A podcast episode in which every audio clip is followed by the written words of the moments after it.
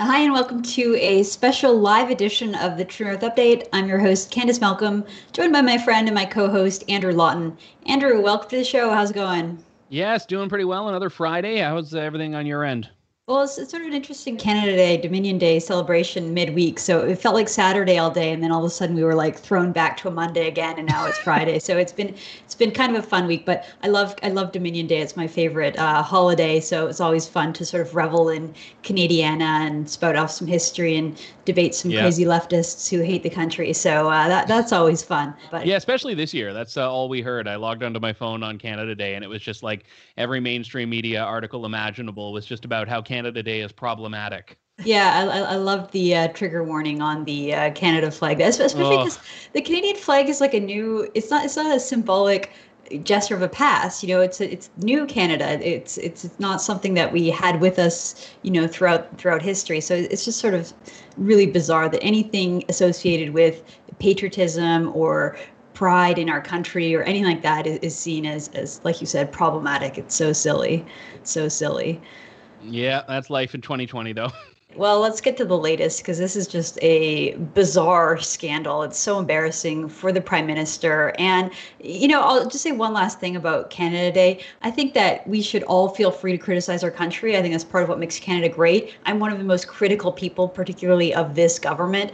Um, but there's a difference between, you know, criticizing your government or criticizing things that the government has done versus criticizing the country as a whole. So this is this is an example of, of where we, we should feel completely free to be as critical as we want uh, of Canada when it comes to criticizing our politicians, in this case, Justin Trudeau. So, so this latest really bizarre scandal, and Andrew, I hope you can help walk us through it because there's a lot of moving parts here. So there is an organization called We, which is a charity, and the Trudeau government gave a $900 million sole source contract to this organization. The organization has some pretty deep ties to Justin Trudeau himself, to the Trudeau family. His wife hosts a podcast for this foundation, and and again, it's, it's sole source. So you know, no one comp- competed for this contract. It just went to this group, and then you know, once we learned all the connections that they have with the Trudeau government, they've now since sort of done an about face, and the government is no longer giving this 900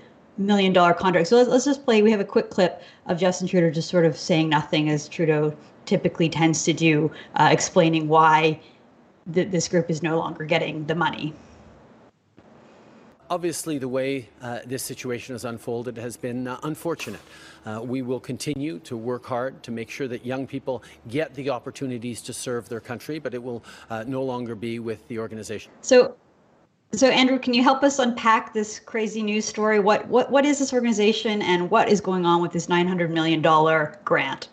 Uh, to be honest, I, I, don't know how much I can unpack it because it seemed bizarre from the get go. Uh, not just because of the the questions you raised, I think very effectively about uh, Sophie Gregoire Trudeau's connections to We and, and Justin Trudeau's connections to We, uh, which makes it uh, concerning enough. But but also the fact that we needed a, a program in the first place to to basically pay people to volunteer. I mean, for starters, that defeats the purpose of volunteerism. Secondly, uh, if the government is going to make make a priority of nearly a billion dollars to do that, uh, why not uh, do it in house? Government has uh, lots of bureaucrats. This is not a government that has ever shown an interest free of service. And in fact, they actively resist that.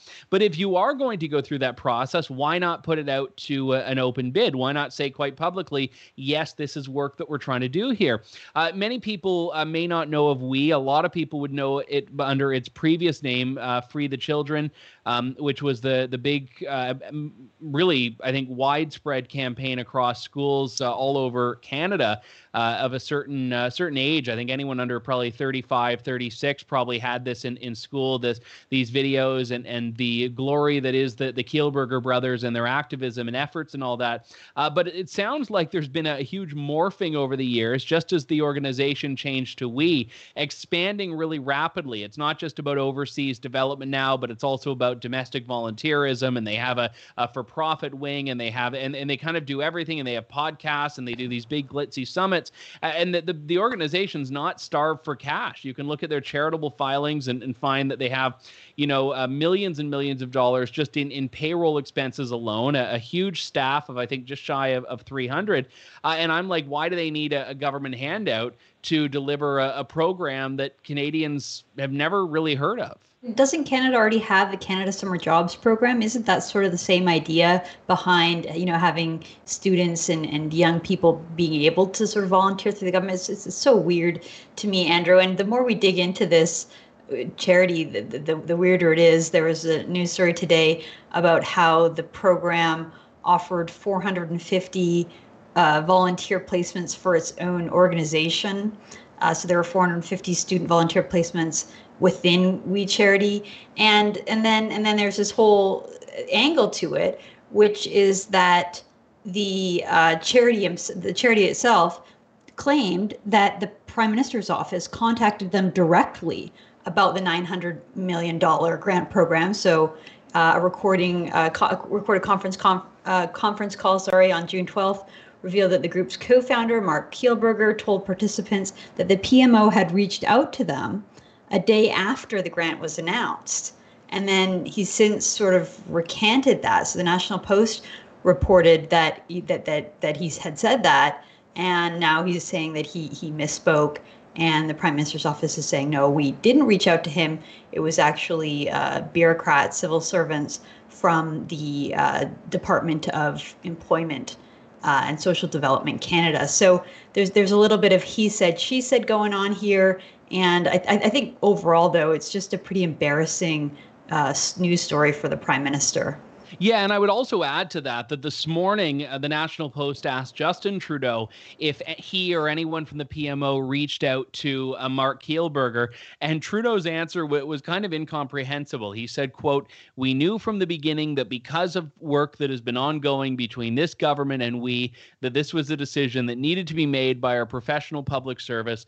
They made the decision in a transparent and open way and in a rigorous way to ensure that we had the right partnerships to move forward on this opportunity." Opportunity for young people. We're going to continue to yada, yada, yada. And then the closing platitude. But he doesn't actually address the question of whether the PMO was involved and, and the PMO uh, reached forward. He just claimed in a very vague way that the public service understood that this decision had to be made.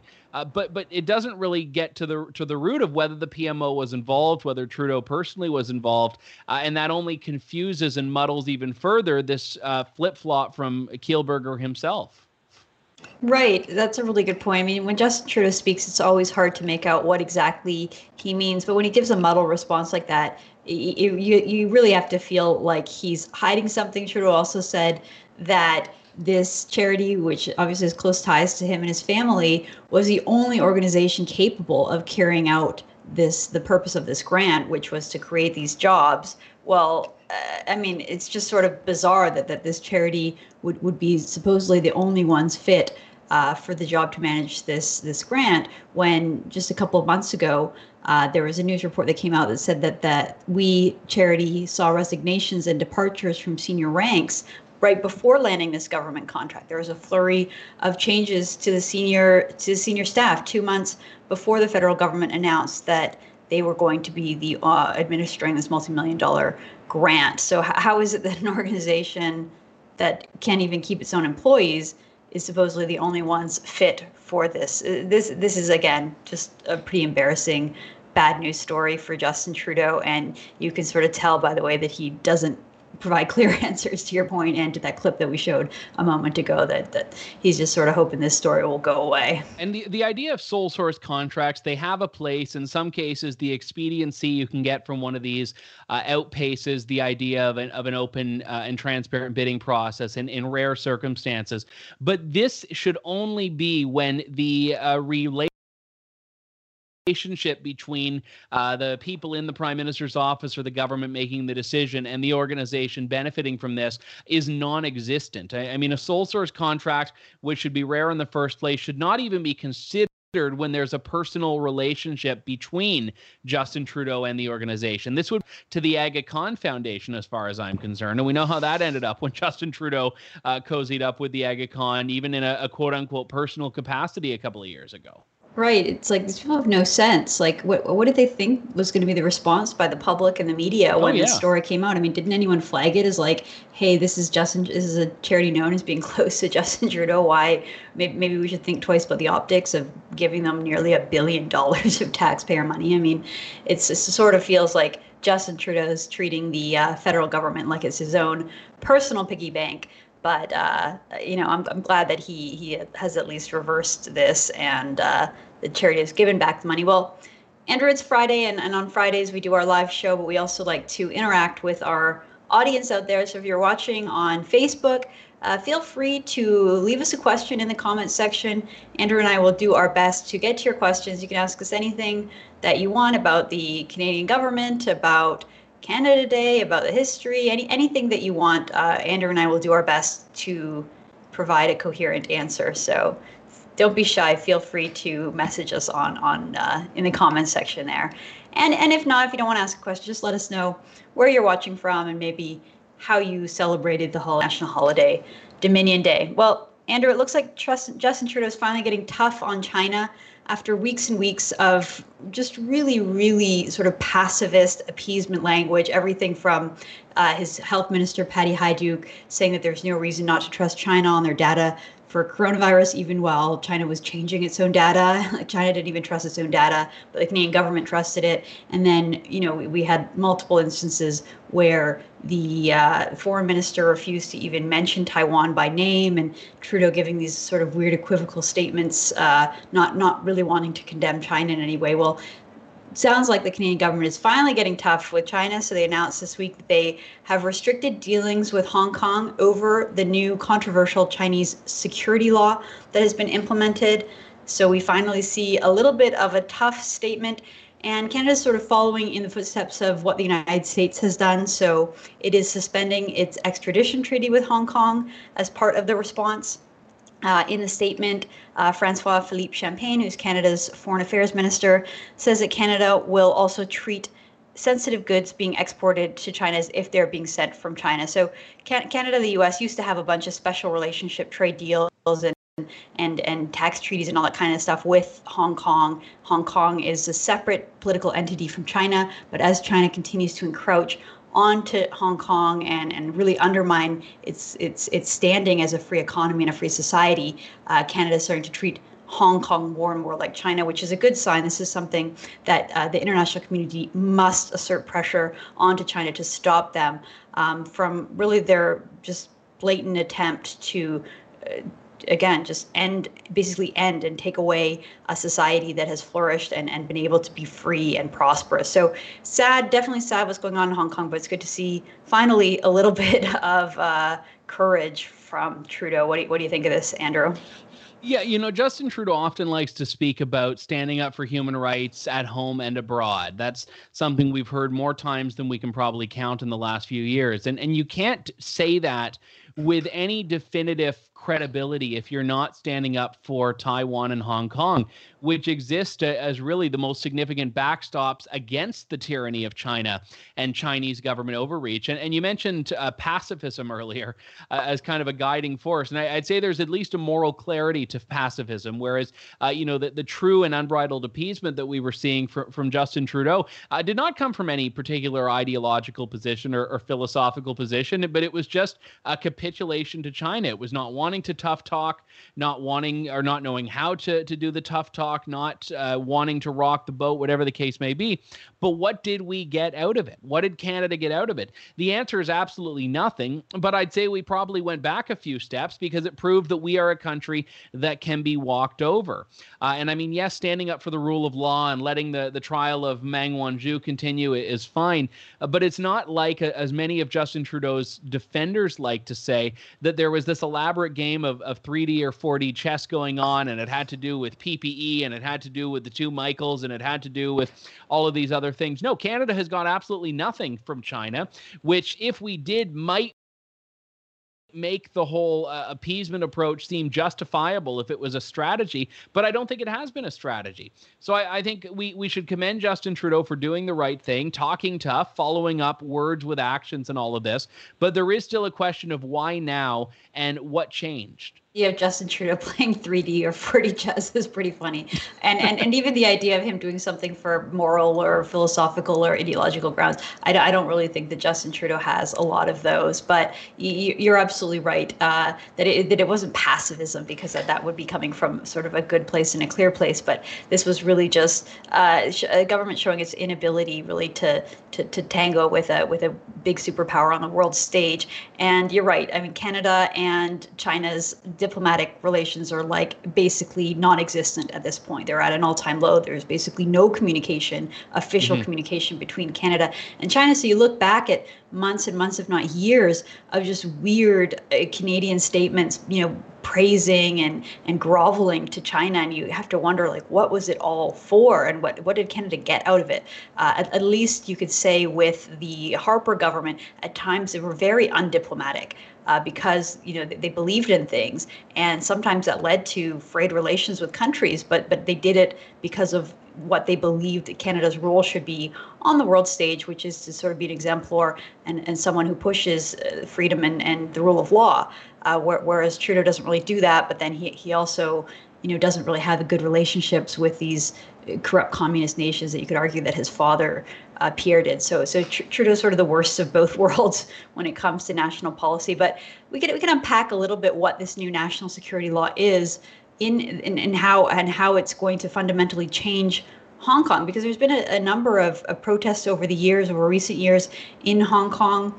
You recall a couple of years ago there was something called the umbrella revolution where uh, protesters up, up to a million protesters blocked a main freeway in Hong Kong. They they used umbrellas to sort of block themselves from pepper spray and uh, police, you know, shooting rubber bullets, but also to protect their identities because there's such a fear in Hong Kong that the Chinese government is going to come after uh, people. At that point, they were just protesting China's uh, involvement in local demo- in local elections. China wanted to be able to sort of vet candidates before they could be uh, listed as, as a candidate in the in the local elections in, in Hong Kong. That was sort of the start of it. Then there was sort of you know every year there's new encroachments by the chinese government mm-hmm. uh, over freedom. And, and this one the national security law is basically saying that that china's going to have a full-time presence in hong kong to, to sort of supposedly keep the peace. Uh, but obviously hong kong residents worry that this is going to mean that you know they don't they don't actually have their free society anymore. Essentially that the chinese government is moving in and imposing all of their draconian communist authoritarian laws. So pretty pretty scary times in in hong kong. And it, it is sad to see that happened. i, I want to also mention this this story andrew the us senate passed a bill to sanction Chinese officials over Hong Kong. And this was something that had unanimous approval in the Senate. I, I, didn't even think that those words were possible in the US. You know, all we ever hear is gridlock and how Democrats and Republicans might as well be from two different countries because they don't agree on anything. Well, remarkably, when it comes to standing up for Hong Kong's freedom and autonomy, that is something that unites the left and the right in the United States. Well, let's let's hope that that can be something that we can rally upon, uh, and there could be unity about in Canada. What what do you make of all this, Andrew?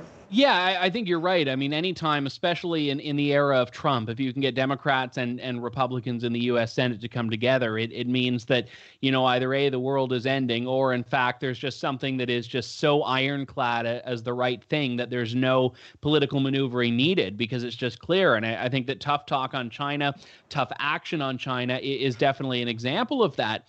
And when you mention the international uh, aspect here, I, I've got to bring up this question that uh, Ray poses to us in the chat. He says, "Are are uh, the tr- the liberals getting tougher on China only because they're sore from losing the UN seat?" What do you think about that one? uh, yeah, it's possible. You know, it seemed like the the UN Security Council seat, right, was such a primary focus of the Trudeau government. Like literally for the last five years, everything Justin Trudeau does uh, in my opinion, on the world stage, has been with his eyes set on winning that illustrious United Nations seat. That's all he cares about. He cares about the United Nations probably more than Canada. And so now that it's lost, it's like, okay. Well, I guess what do I do now? Yeah. To, I guess we don't have to suck up to China anymore. So I, I think maybe you're right. Maybe maybe uh, now now that that seat is no longer a possibility, we'll start to see some some more courage from the Trudeau government. Yeah, and, and I do think that there has been for, for years a, a greater interest from Trudeau in uh, speaking out against the U.S. than about China at any given point. I, I, mean, I think we've heard actually more criticism of, of Trudeau towards Donald Trump and, and Trump policies than of China up until the last couple of weeks. And and I, and I guess in in that sense, I mean, the U.S. is very low hanging fruit because they're getting uh, you know picked on, for lack of a term, by a lot of countries uh, all around the world, and, and the international community loves just treating the U.S. as a punching bag, whereas China is th- this unspoken uh, behemoth in the room, and that's uh, got to change, and it is changing now. Thankfully, I, I mean, my hope from uh, the Trudeau perspective is that it will last, and it won't just be this little blip, uh, this little you know temporary confidence. I hope it's something that that really starts to become a, a fixture in Canadian foreign policy, uh, regardless of, of Trudeau. Yeah, I hope so too. And you know, just just a small note to anyone who tries to draw any kind of equivalency between the United States and China. Just keep in mind, China has one million religious minorities interned in in camps, in concentration yeah. camps in China right now. They, they barely hear anything about it. At the same time, you know, what's the worst thing you can say about Trump? You know, sometimes he issues clunky executive orders that aren't very thoroughly thought through. But at the at the end of the day, you know, there are millions and millions of people trying to get into the United States because they want to live in free America at the same time as you know, people are uh, being held in the absolute most brutal conditions imaginable today in 2020. You know, we think of concentration camps as a horrible stain on the 20th century, and, and yet they're happening again, and there's not a lot of uh, people speaking out about them just because it's, it's a lot easier, like you said, it's low hanging fruit uh, to mock Donald Trump. Uh, there's there's truly evil governments and regimes out there. China is one of them, so we should always keep that in mind. Well, Andrew, just to change gears a little bit, seems like public officials in Canada suddenly care about the coronavirus again. So after after about a month of you know a bunch of officials just saying, "Hey, everybody, you can protest, but just you know make sure you're protesting the right causes," uh, we're back to lectures and and uh, shaming from city officials and and also from Canadians who don't like people exercising their freedom. So the Toronto City Council uh, has voted to make masks mandatory indoors. Uh, that's interesting because uh, you know I, feel like there's still no consensus on masks. You still hear so many things, and again, I mentioned this on last week's show, but I mean I, I don't know how this is enforceable. Uh, you know, I, I tried to get my one and a half year old son to wear a mask because we went shopping, and that was just total disaster. You can't get kids to wear these masks, especially when it's so hot outside. So, you know, when you're going in and out of stores or whatever, I, I can't imagine how this new bylaw is going to be in effect. And I, and I don't really think that there's a good consensus. I think if you want to wear a mask, you should for your own protection, but trying to enforce that on other people, you know, some, some people have difficulty breathing they you know they they need to be able mm-hmm. to have fresh air so the idea that you would enforce this is just really bizarre uh, this story just makes me laugh because it's so absurd. So, there was a popular Ontario beach that has been partially closed after what officials say on Canada Day displayed this is a quote human behavior at its worst, Andrew. so so so so human behavior as work you, you kind of think about all the horrible horrible things that happen in the world and that have happened throughout history and and, and here we have supposed human behavior at its worst. What what what did they do? What did they do? Oh, they failed to comply with these ridiculous bylaws. Andrew, human behavior is worse. Apparently, and that was the rampant debauchery, uh, not uh, complying with municipal ordinances. Yeah, I, I, tried to look and see, you know, what were they doing? You know, what, what kind of horrible things were these Canadians uh, doing on Canada Day at the beach? Well, apparently they were just in large crowds. They were in large crowds. The horror, the humanity, Andrew. Can you believe it? People celebrating yeah, Canada been, Day. Uh, you know, holding uh, Black Lives Matter signs on the beach, and that means that there would have been no no risk whatsoever. I just can't get over that line. Human behavior at its worst. a bunch of Canadians celebrating Canada Day. How horrible. yeah, yeah it, it's funny though because it, it, it's the moving goalposts typically move in one direction. In the last couple of weeks, they're they're moving in different directions by the day. Right. I mean, it's so so all over the place, and and this is just a reminder that all of these people are total hypocrites because in the past few weeks, and we'll just go through a couple of them, the Calgary police chief and the mayor, Mayor Naheed Nenshi, said that they were proud of the way that Calgarians came together to protest for the Black Lives Matter protest. He says that he doesn't have all the answers, but he continues to fight for human rights and the need to speak up. He said, this is Mayor Nenshi of Calgary. Thank you for being peaceful. Thank you for standing up positively to the rights of yourself and each other. This is a real chance for Canadians to acknowledge the very real racism personal and systemic that still exists in this country. So hmm. again, as long as you're as long as you're protesting a righteous cause, you can be outside all you want. John Tory here in Toronto basically said the same thing. He said the series of peaceful protests in the city has motivated him and other officials to work harder to eliminate systemic racism in Toronto. This is John Tory, Mayor of Toronto, saying, We know that anti Black racism and racism on a number of fronts is still a significant issue here. As far as we've come, this message has been hard has been heard loud and clear. So there were thousands of people gathered in downtown Toronto in really close proximity. They were all shouting. They were all waving their their their signs. They weren't all wearing masks that was totally okay. That was okay, Andrew. But but you know, when those same Canadians, or maybe they were different Canadians, I don't know. But when they went to the beach, that was human behavior at its worst. The Nenshi one is is particularly uh, hypocritical because this week the city of Calgary was prepared to shut down any Canada Day gatherings. The city's official Twitter account said they were going to uh, make sure that anything over 200 people couldn't happen, uh, but thousands of people is fine as long as they have the right moral cause. well, that's the lesson that we've learned that, uh, you know, if, if it weren't for double standards, Canadian officials would have no standards at all. Uh, we got another Yeah, a lot quest- of these people, they need two masks to cover both their faces at the same time. Absolutely. All right, we got another question, Andrew. This one comes from Rory. He says, with everyone that walked across the border, how will Canada deal with the job issue? When the economy does come back and the companies use those under the table workers, how will Canada take jobs back? Will we deport them? what kind of statement does that make? Well, no, I, I doubt we'll deport. Canada's like horrible at deporting. I think we deport like 10 people a year. So, you know, for the thousands of people that come to the country, not very good. But what do you, what do you, what do you think about that job issue?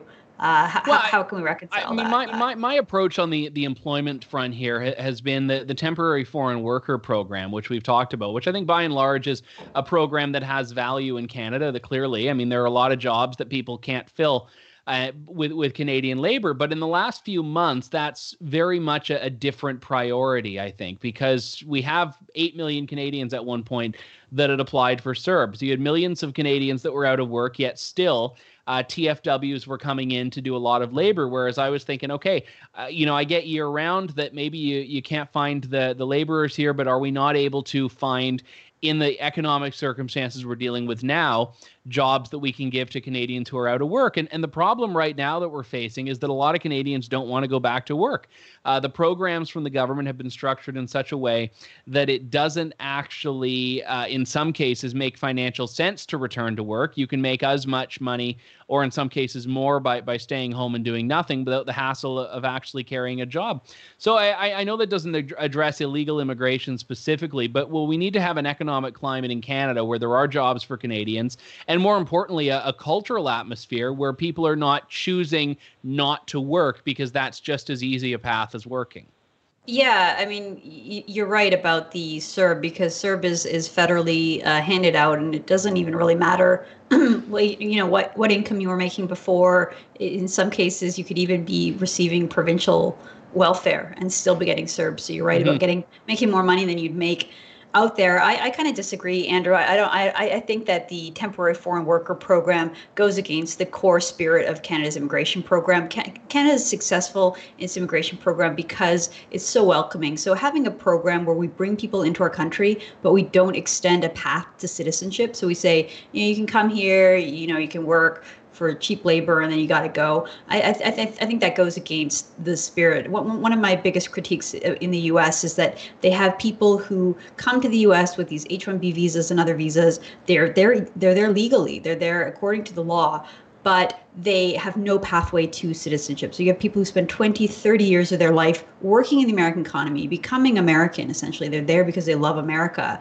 and yet they can't become citizens. They can't join fully the community. I don't think Canada should have those kind of programs. And the, the fact that we do have this temporary uh, foreign worker program. I, I, I just don't think that it's the right program for Canada. I prefer to see uh, programs where we have pathways to citizenship. I think that there should be those programs should be smaller as well because we can't even uh, integrate the people who do come to Canada. But uh, maybe, maybe that's a conversation for a different day. But I, I definitely think that that um, bringing people in at this point when there's so many unemployed Canadians just makes no sense whatsoever. So thank you for that question. Uh, this is a crazy story, Andrew. Man was arrested at Rideau Hall. Uh, so this is a, a, we're learning more about this story, but there's still not a lot of information out there. A, a member of the Canadian Armed Forces, a ranger from Manitoba, was arrested after roaming the grounds of Trudeau's residence with three weapons. So, uh, what what do we know about this story so far, Andrew? Well, not a lot. I mean, we only just got confirmation of, of the suspect who's been uh, arrested and charged uh, this morning, and, and he's been identified as, as you mentioned, Candice, as a, a Canadian Forces Ranger. And what happened was we saw the photos of this. Uh, the the gate, the pedestrian gate of, of Rideau Hall, was rammed with a, a pickup truck. Uh, someone was wandering around for several minutes before being uh, arrested. No one was injured, uh, facing multiple charges now, but police have not, as far as I've seen anyway, released exactly which charges. Uh, my my concern with with this is that we just don't know. I mean, a lot of the media was focused on the fact that you know Justin Trudeau's family is living at Rideau Cottage, which is on Rideau Hall. It's also uh, the official residence of, of, Governor General Julie Payette. Now, as it so happens, neither Payette nor Trudeau was at their uh, official main residences on, on, the, the morning when this happened. So uh, perhaps Trudeau and his family were at Harrington Lake. I, I don't know. But you know, there's there's never, in in my view, an excuse for anything like this, and I, I find it uh, to be very upsetting when we have situations like this that happen in Canada. You know, th- this had a different outcome, of course, than what happened on Parliament Hill in, in 2014 when Nathan Cirillo was killed. But but all of these situations should give us pause to, to question and, and evaluate. Okay, what security mechanisms uh, didn't work that allowed this person to just wander around on these grounds armed? Absolutely. I think I think Justin Trudeau is a pretty horrible prime minister, but the the fact that something like this would happen to the prime minister of Canada is completely unacceptable. It's scary. You know, my thoughts and prayers are with the Trudeau family, and I'm glad that they're okay. I truly am. Uh, but but the security concerns you're raising are absolutely correct. I mean, this is this is just mind-boggling. This in- individual was able to ram through the gates at Rideau Hall, and then he was on the loose on the ground for 13 minutes carrying a gun before he was obtained by the RCMP. Uh, can you imagine, Andrew, if this happened at the White House? If if if, if a, an armed individual rammed through the gates of the White House? I, I mean, I, I hate to say it, but he would have been shot on the spot. Well, it, eh, not eh, even not even in, in in the United States, but even at the U.S. embassy just down the road in Ottawa, you couldn't get away with this and have 13 minutes of life left in you after you initially hit that. Yeah, it's, it's wild. So I think that hopefully this will give the RCMP uh, an opportunity to reflect upon its security procedures and really uh, work on that because uh, look, I like the fact that Canada is a pretty open, safe country. Sometimes, you know, we uh, when I worked, I lived in Ottawa. It was when Harper was prime minister, and sometimes you'd see him walking around on the streets, and that was kind of cool that he didn't have this huge, big entourage and the, the way mm-hmm. that you see in, in, in a lot of these other countries where, you know, I've, I've been to New York City during um, the week where the um, General Assembly meets, and you have these ridiculous caravans with like 40 black SUVs for like some low-level diplomat. Um, I, I like the like, deputy undersecretary to the assistant attorney. Yeah, exactly. And I, I like that Canada has a more open attitude, but it is completely unacceptable that someone would have the uh, ability to get onto the grounds where the prime minister and his family live and roam around with a gun for 13 minutes. That that is that is not acceptable. Well, Andrew, we've got a lot of good news. You, you know, when we when we first created the True North update, we always wanted to end the show on a positive note and sometimes it was hard to find because we were just talking about coronavirus and the lockdown and the misery and all the horrible things that were happening and we'd have to you know spend a bunch of time just trying to find one good news story well uh, you know, this is this is great because we've got we've got quite a few good news stories so the first one is about our friend Don Cherry, the Canadian icon, he uh, he announced that he will be selling his suits. You know, Don Cherry, one of the things that he's so known for is his very flamboyant, very colorful suits that he would have created uh, for his his appearances on Hockey Night in Canada. So those iconic suits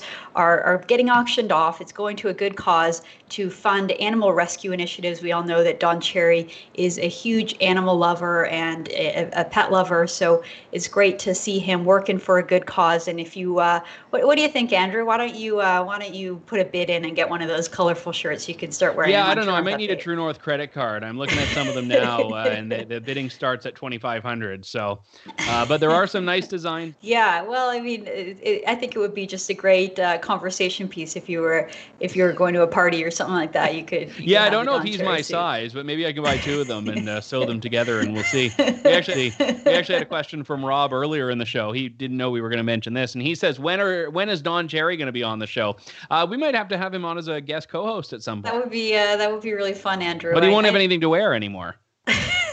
how, how will you know it's Don Cherry if he's not wearing if he's not wearing these, yeah yeah uh, exactly he'll just be wearing like an old off the rack suit from Moores but uh, in all seriousness I know we we did a petition and we were you know we had Don Cherry's back when he was unfairly uh, removed from Hockey Night in Canada we were definitely in in communication with him so I, I think this is uh, something that we should definitely definitely do and have uh, have Don Cherry on the show. Well, the next good news story, Andrew, maybe you can walk us through this. It seems like the Seattle police have finally come to their senses and they have decided to eh, get rid of CHOP or Chaz or whatever their, you know, the fledgling independent nation of uh, protesters, of Antifa protesters in Seattle is finally coming to an end. Yeah, I mean, I think what jumped out at me is that if you have a, a coup d'etat in Seattle, it sounds like the name of some upstart hipster hair salon, you know, Chaz and Chop and all of these places. But uh, th- this, I don't even know if it's completely good news or just the long overdue duh news. Uh, but either way, it sounds like the reign of the Seattle uh, demilitarized anti police zone uh, warlord has uh, come to an end. Uh, after a, a number of cases of, of people being uh, very seriously injured, businesses being shut down, and police not responding. It sounds like this, uh, you know, little 16 blocks has has had the rule of law and uh, the the uh, basically, I mean, just basic fundamental uh, order restored to. It. Well, congratulations to the people of Seattle. You know, it goes to our point that we were talking about earlier that you can protest as long as you're you, you can be out in public and you won't get criticized as long as you're pushing for a righteous cause. Well, apparently, if you're if you're like a far left deranged protester, you can get away with a heck of a lot because you know I, I can't believe that it, it lasted uh, almost a month. They were able to maintain this this occupied territory. People were shot at least two people were killed. There were nightly reports of everything from assault to rape to you know theft, everything, and and it was totally wild that the, the, the that the uh, officials out there in Seattle just sort of treated these left wing protesters with kid gloves. But uh, you know, again, once again, Andrew, it's the theme of the show. If there, if it wasn't for uh, double standards, these officials would have no standards at all. Well, let's move on to the next story. You found this one, Andrew, so I'll I'll let you uh, I'll let you walk us through it. Walk us through it. Yeah, I don't, I don't even know if it's a story so much as just a, an image. They say a, a picture is worth a thousand words. So uh, let me roll this uh, brief clip for you. Hey, friends, I want to wish you all a happy Calgary Stampede. I know that it's really tough not being able to come together and celebrate. And Calgary Stampede is such a big part of the summer, such a big part of Calgary and, and, and Alberta and all of Western Canada and Canada in general. It's an incredible celebration, a celebration of history and the culture of Western Canada. We are definitely going to do this again, and I look forward to being there with you in person next year. But we'll keep the spirits alive. Happy Calgary Stampede, and I'll see you there next year. So there's a lot to unpack here. Firstly, uh, there is no stampede, so it, it's just this lamentation that I think a lot of people have, uh, myself included, because I've never actually been to the stampede. I keep wanting to go, and I, have never made it out. That this thing has to have been moved online. Uh, secondly, there is like the politicians that you get every year of all party stripes that pretend to, you know, have any sort of rural route connection. Uh, and uh, in this particular case, uh, the the real giveaway that Jagmeet Singh does not belong is the boots. Yes, those are all the Albertans I know have probably just like almost uh, had aneurysm seeing that uh, pant legs tucked into the boot. Uh, which for a, a, gentleman is not the way you wear a cowboy boot. It's it's uh, you know even worse, I'd say, than when we see people who put their cowboy hats on backwards. and I say this as someone who who grew up in a city. Uh, you know, Candice, uh, is this like points for trying situation or just a, a go home and don't even bother situation? Singh is known as a guy with like a Rolex collection, right? He's like the, the complete opposite embodiment. He's a, he's a sophisticated urban elite who wears bespoke suits and and has you know fancy watch collection. So uh, I, I, I guess nice try, but I, I, think that that image is going to be burned into the eyeballs of, of many a Calgarian who who is going to you know, never never find uh, anything that Jagmeet Singh says to be authentic after seeing that. And you know, Andrew, it kind of reminds me. I'm pretty sure. Correct me if I'm wrong. Pretty sure the first time I ever met you, you were wearing a cowboy hat. I think it was at the Manning conference, like a decade that ago. That sounds right. And and I think you used to sport the cowboy hat back in those days. So. I did, and the boots, and I always wore them properly. well, there you go. The city boy from Ontario uh, knows knows how to wear the cowboy outfit, but uh, Jagmeet Singh, who's from BC, has has no idea.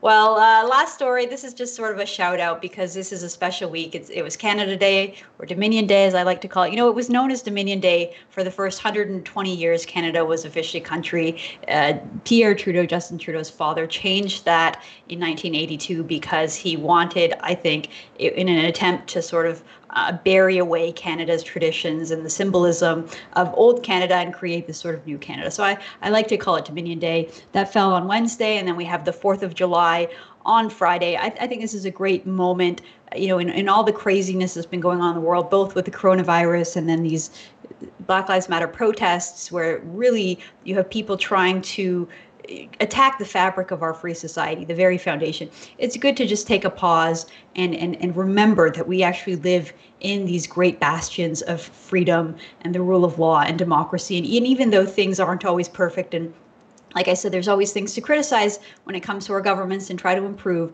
Uh, we, we should take a step back and just remember how, how grateful and lucky we are, show some gratitude uh, to the fact that we live in these remarkable countries. I think Canada is the best country to live in in the world. I think America is probably the greatest force for good, at least in the last century. Um, perhaps one of the greatest forces for good in the world in all of human history. One of the top, one of the few um, great great countries uh, in in our in, in world history. So I think I think it's great uh, to criticize, but also we should show some gratitude and celebrate uh, the fact that we uh, you know, live in Canada, which is a great country. We're, we're blessed to be neighbors and friends and allies with America, who has been this amazing beacon of, of freedom and liberty uh, and, and opportunity and equality and justice and all these other great things. So, so let's just let's just keep things in perspective, everybody, and show a little bit of gratitude. Well, Andrew, thanks for joining me and co-hosting this show. It's been fun, and we will be back again next week. Absolutely.